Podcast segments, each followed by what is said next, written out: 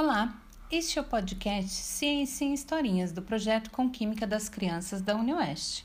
Eu sou a Olga Ritter. E eu sou a Ana Ritter. E hoje nós vamos contar para vocês a história das invenções, escrita por Monteiro Lobato, episódio 7, Ainda à Mão.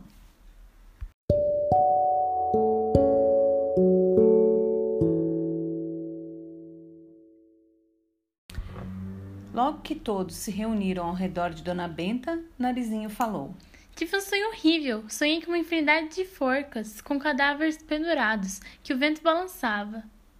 E eu sonhei com Tamerlão, aquele terrível conquistador tártaro. Dona Benta riu-se. Ai, você, minha filha, sonhou com a justiça humana. E Pedrinho sonhou com um herói na forma em que a humanidade mais o venera e admira os cadáveres pendurados das forcas eram de pobres degenerados que, pelo impulso irresistível da sua degenerência, furtaram ou mataram. Se tivessem saqueado um país inteiro e matado milhões de criaturas, em vez de estarem nas forcas, estariam na glória, babosamente admirados pelo mundo. Mas deixemos de lado as filosofias tristes. Continuemos a ver o que tem saído da mão do homem. Já observei que uma das primeiras artes que a mão aprendeu foi esmagar coisas com auxílio de pedras, pois disto vieram grandes desenvolvimentos. A vida do bicho-homem naqueles tempos era muito incerta. O fato de viver da caça punha-o na dependência dos animais existentes numa certa zona. Se os animais escasseavam, sobrevinha fome e muitos homens morriam. Daí o hábito do nomadismo, isto é, de andarem sempre mudando de região para região. Mudavam de região arrastados pela necessidade de encontrar caça mais fácil. Mas aquele muda-muda tinha graves inconvenientes. Os peludos não só é, é, esbarravam muitas vezes nos inimigos novos, como ainda não podiam possuir nada, nem cabanas, utensílios, comodidades. Nas mudanças, só levavam o estritamente indispensável, abandonando muita coisa já produzida pelo trabalho. Ah, se encontrasse um meio de alimentação que substituísse a caça. Entre as plantas, eles já haviam descoberto várias que produziam sementes alimentícias. Isso, porém, não bastava. As sementes vinham uma vez por ano e só nos lugares onde tais plantas cresciam a lei da natureza. Um peludo, talvez uma mulher, teve a lembrança de enterrar um punhado desses grãos e é daí a agricultura surgiu. A agricultura é isso: plantar num certo ponto certas plantas. O novo sistema veio melhorar grandemente as condições de vida dos peludos colhiam grãos em abundância e guardavam-nos. Quando a caça se tornava rara, já não eram obrigados a morrer de fome ou emigrar. Mas os grãos vegetais colhidos eram duros. Se os quebrasse, podiam comê-lo com muita facilidade, e começou a moda de quebrar os grãos em pedacinhos para isso, colocavam os grãos sobre uma pedra e batiam em cima com outra. Devia espirrar grãos de todos os lados. Sim, e semelhante inconveniente levou o homem a escolher pedras côncavas, e para bater o grão, escolheu pedras convexas. Nasceu daí o pilão, essa grande coisa, pois foi invento que contribuiu muito para melhorar as condições de vida dos peludos só tinha dois defeitos: exigir enorme esforço físico e ser de fraco rendimento. Imagine a trabalheira para apilar os grãos necessários aos estômagos de toda uma tribo. As pobres mulheres, porque todo o trabalho duro era feito por elas, né? Deviam nesse tempo levar o dia inteiro pilando, pilando, pilando. A necessidade põe a lebre a caminho. Uma das mulheres lembrou-se de esmagar os grãos entre duas pedras chatas, girando uma sobre a outra. O esforço exigido era menor e o rendimento maior. Dessa ideia genial nasceu um moinho, que ainda hoje usamos. Mas os moinhos de hoje são movidos a água. Perfeitamente. Podem ser movidos por meio da água, da eletricidade, do vento ou dos animais. O princípio, entretanto, é o mesmo. Sempre duas pedras planas entre as quais os grãos se trituram. No começo eram, eram movidas exclusivamente à força de braços. Ainda no tempo dos romanos, a moda consistia em escravizar homens na guerra para pô-los o dia inteiro movendo as pedras dos moinhos. Por fim, mesmo lá entre os romanos, nasceu a ideia de aproveitar a força da água para substituir o músculo dos escravos. Esse imenso progresso permitiu que o moinho de água se espalhasse pelo mundo inteiro. Possuía um defeito: só ser possível nas terras montanhosas, onde as águas têm sempre queda. Nas planícies não podia ser usado. Mas como fazer? Surgiu a ideia de aproveitar outra força da natureza, o vento e o moinho de vento apareceu. Aquele que Don Quixote tomou por um gigante?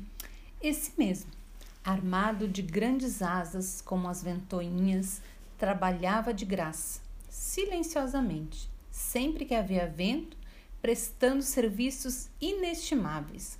O moinho de água, entretanto, é o preferido, porque não falha nunca, não para o do vento está sujeito a paradas por ocasião das calmarias. Mas a água também para. No Ceará, a água acaba durante as secas.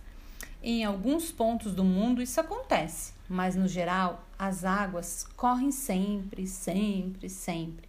Com maior volume na estação chuvosa, com menor volume durante o inverno, mas correm sempre. Hoje é a Holanda, o país que mais aproveita a força do vento. Aquilo lá não passa de uma planura chata como mesa de bilhar, sem florestas que produzam lenha, sem quedas d'água que produzam força, sem carvão ou sem petróleo. A única fonte de energia natural é o vento, e os holandeses souberam aproveitá-la maravilhosamente. Não há vista da Holanda em que não apareçam os seus famosos moinhos de grandes asas. Empregam-nos para tudo: para serrar madeira, para moer trigo, para descascar arroz, para produzir eletricidade, para irrigar as terras de cultura, para esvaziar os diques. Por muito tempo, as duas fontes de energia mecânica que o homem encontrou, capazes de produzir energia dos músculos, foram a água e o vento. O vento com o defeito da irregularidade, ora mais forte, ora mais fraco, ora nenhum. A água com o defeito de estar localizada num certo ponto. Eu, por exemplo, tenho aqui ótimas águas para mover quantas máquinas queira.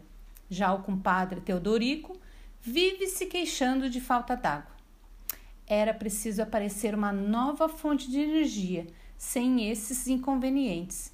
E daí que apareceu o carvão de pedra. Por que dizem carvão de pedra? É de pedra mesmo? Não, apenas madeira fóssil. Isto é, que ficou soterrada por muitos e muitos milhões de anos. Dizemos de pedra porque tem a aparência da pedra e também para distingui-lo do carvão de madeira. Em muitos pontos do globo, esse carvão mostrava-se em veios à flor da terra. Os romanos deram-lhe o nome de carbo, donde vieram as palavras carbono e carvão. Já os gregos chamaram-lhe de antrax, de onde veio a palavra antracite, que designa uma qualidade de carvão. Já os antigos povos do centro da Europa chamavam-lhe de coal, donde surgiu a palavra inglesa coal, que é como lá chamam o carvão. Mas por que o carvão produz energia? Espere. Houve um tempo em que muitas zonas da Terra a quantidade de árvores era imensa por causa de muita umidade do clima. Isso há milhões e milhões de anos. Depois, nos grandes terremotos que houve, imensas florestas foram soterradas e a madeira se transformou no tal carvão fóssil. Para queimar, os gregos e romanos aproveitaram o carvão encontrado à flor da terra. Era pouco, foi acabando. Começou-se então a escavar o chão para extrair o que estava mais profundo, sobretudo na Inglaterra, cujo subsolo era todo ele um imenso bloco de carvão. Mas quando os buracos chegavam a certa profundidade. Já sei, já sei. Aparecia água. Aqui no sítio, um buraco de 5 metros já dá água. Isso mesmo, Pedrinho. O aparecimento de água nas primitivas minas de carvão veio atrapalhar o homem. Ele teve de inventar a bomba. A bomba é um instrumento para elevar até a superfície a água que se acumula nos buracos. Mas a bomba precisa ser movida.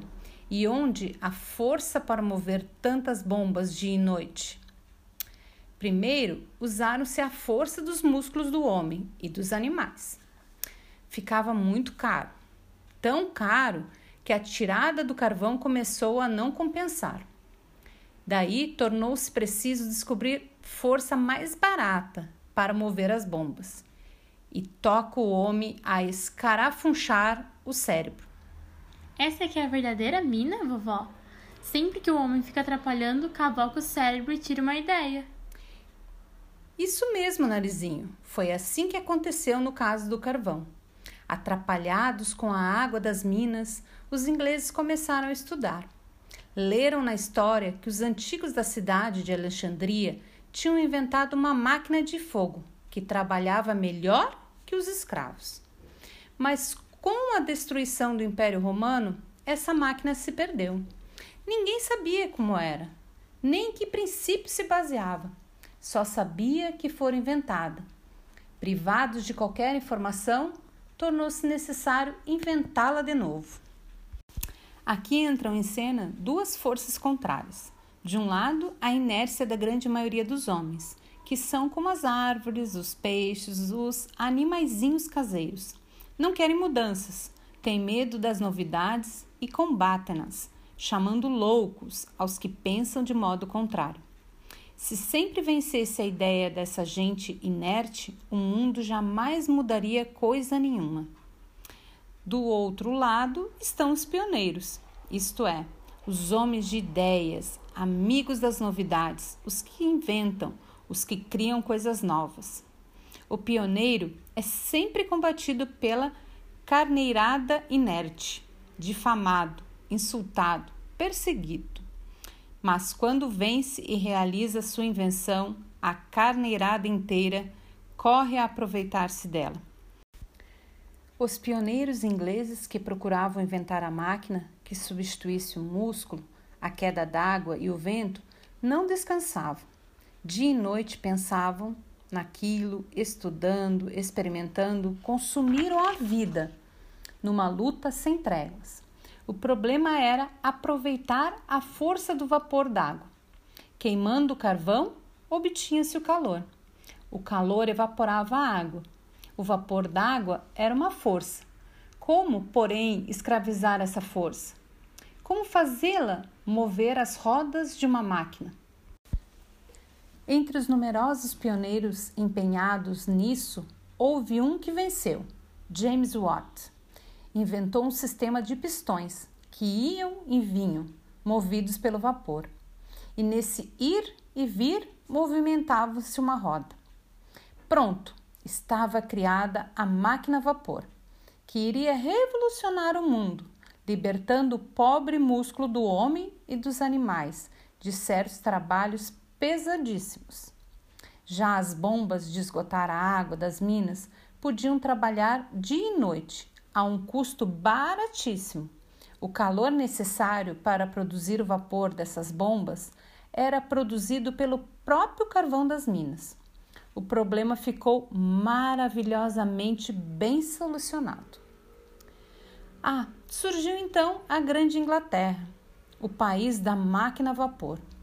Como possuísse ferro e carvão em abundância, construiu máquinas inúmeras para tudo: navios, locomotivas, locomóveis, tecedeiras, teares. E em poucos anos tornou-se a rainha dos mares e das terras. O imenso Império Britânico, que tem hoje mais de 500 milhões de habitantes, foi formado à custa do ferro e do carvão, que eram transformados em máquinas e energia.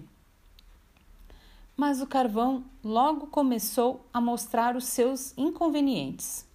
Muito sujo, borrava de preto a paisagem, encardia os homens, negrejava as casas. Não há nada mais triste que uma região mineira isto é, uma região onde o principal trabalho dos homens consiste em extrair carvão do fundo da terra. Além disso, como o carvão fosse ficando cada vez mais fundo, os operários das minas iam se degradando. Já não eram homens, eram minhocas de pernas. Sua vida tornava-se uma noite permanente. Subiam à superfície à noitinha e na manhã seguinte desciam antes do romper do sol. Não viam mais sol, não tomavam sol. Começaram a virar topeiras. Mas o que são topeiras, vovó? Narizinho, topeiras são animais que passam boa parte do tempo embaixo da terra, cavando túneis. Bom, além desses, ainda havia outros inconvenientes do carvão. O carvão requeria muito transporte e, como se estivesse ficando cada vez mais fundo, ia logicamente encarecendo. E vinham a greve dos mineiros, e lutas e desesperos. Era necessário inventar coisa melhor. Começaram então a aparecer o petróleo e a eletricidade. O petróleo é como um carvão líquido. O fato de ser líquido tem suas vantagens. Sobe lá do fundo da terra por si mesmo ou por meio da sucção das bombas. Não tem que ser carregado. Depois de chegar à superfície, ele segue por dentro de canos para as refinarias, como se fosse água. E tem muito maior valor que o carvão, porque produz mais calor e é muito mais limpo e pode ser levado em latas para todos os pontos do globo. Uma lata de gasolina, por exemplo, o que é? é uma certa quantidade de força enlatada, remetida para qualquer ponto da Terra. O homem solta num ponto em que precisa produzir força, e ela então se transforma em energia mecânica para mover os automóveis, os tratores, as máquinas de qualquer espécie. Mas gasolina é petróleo? Não. Petróleo é o óleo bruto como sai da terra. Nas refinarias é refinado, isso é, transformado em vários outros produtos de maior valor, como a benzina, a gasolina, o querosene, o óleo combustível usado nos motores diesel, o óleo lubrificante que serve para engraxar os eixos das máquinas, enflite que serve para matar mosquitos, empiche e asfalto que servem para o calçamento das ruas e em mais de 300 produtos de menor importância. 300, vovó? Que colosso! Mas então o petróleo é realmente uma substância maravilhosa. E é por isso a luta entre os povos modernos gira sempre em torno dele. Guerras tremendas já foram causadas pela disputa dos terrenos petrolíferos. A Guerra do Chaco, por exemplo, na qual morreram 70 mil homens, não teve outra origem que senão os terrenos petrolíferos. Mas ao lado do petróleo vai crescendo a forma ideal de produzir energia, a eletricidade. Isso é que é a maravilha das maravilhas. Como se produz eletricidade? Ou melhor, o que é eletricidade? Não sabemos, meu filho. É uma força que anda no ar e que o homem conseguiu tornar sua escrava desde os tempos mais antigos já era conhecida. Aquele Tales de Mileto, de que falamos na geografia, observou que, esfregando com uma lã um pedaço de âmbar, esse âmbar ficava carregado de uma força que atraía pequenos corpos. Era a eletricidade. O esfregamento de certos corpos ou a fricção concentra essa força num certo ponto, tornando-a aproveitável. Era preciso inventar a máquina esfregadora e o sábio inglês Faraday inventou o dínamo. O que é dínamo? Bom, Pedrinho, dínamo é uma roda que gira de modo a produzir muita fricção e que, portanto, produz muita eletricidade.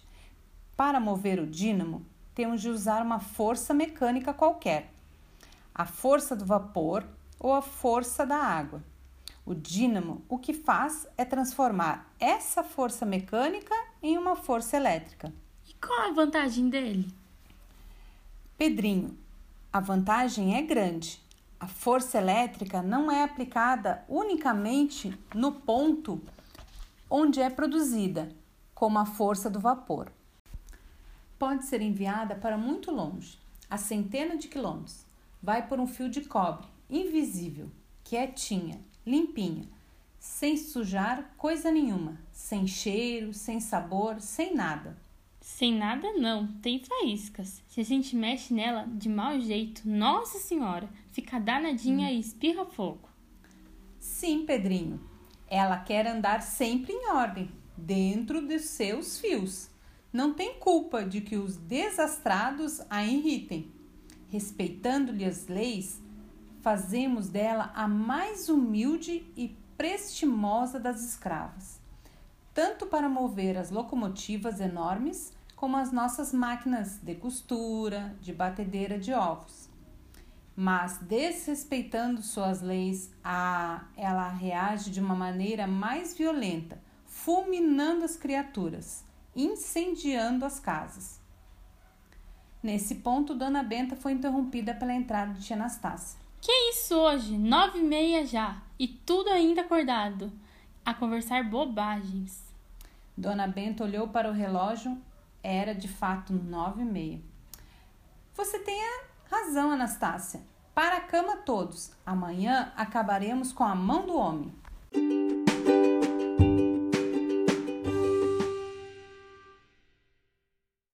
E essa foi a historinha de hoje. Lembrando vocês que toda quarta-feira tem mais uma historinha.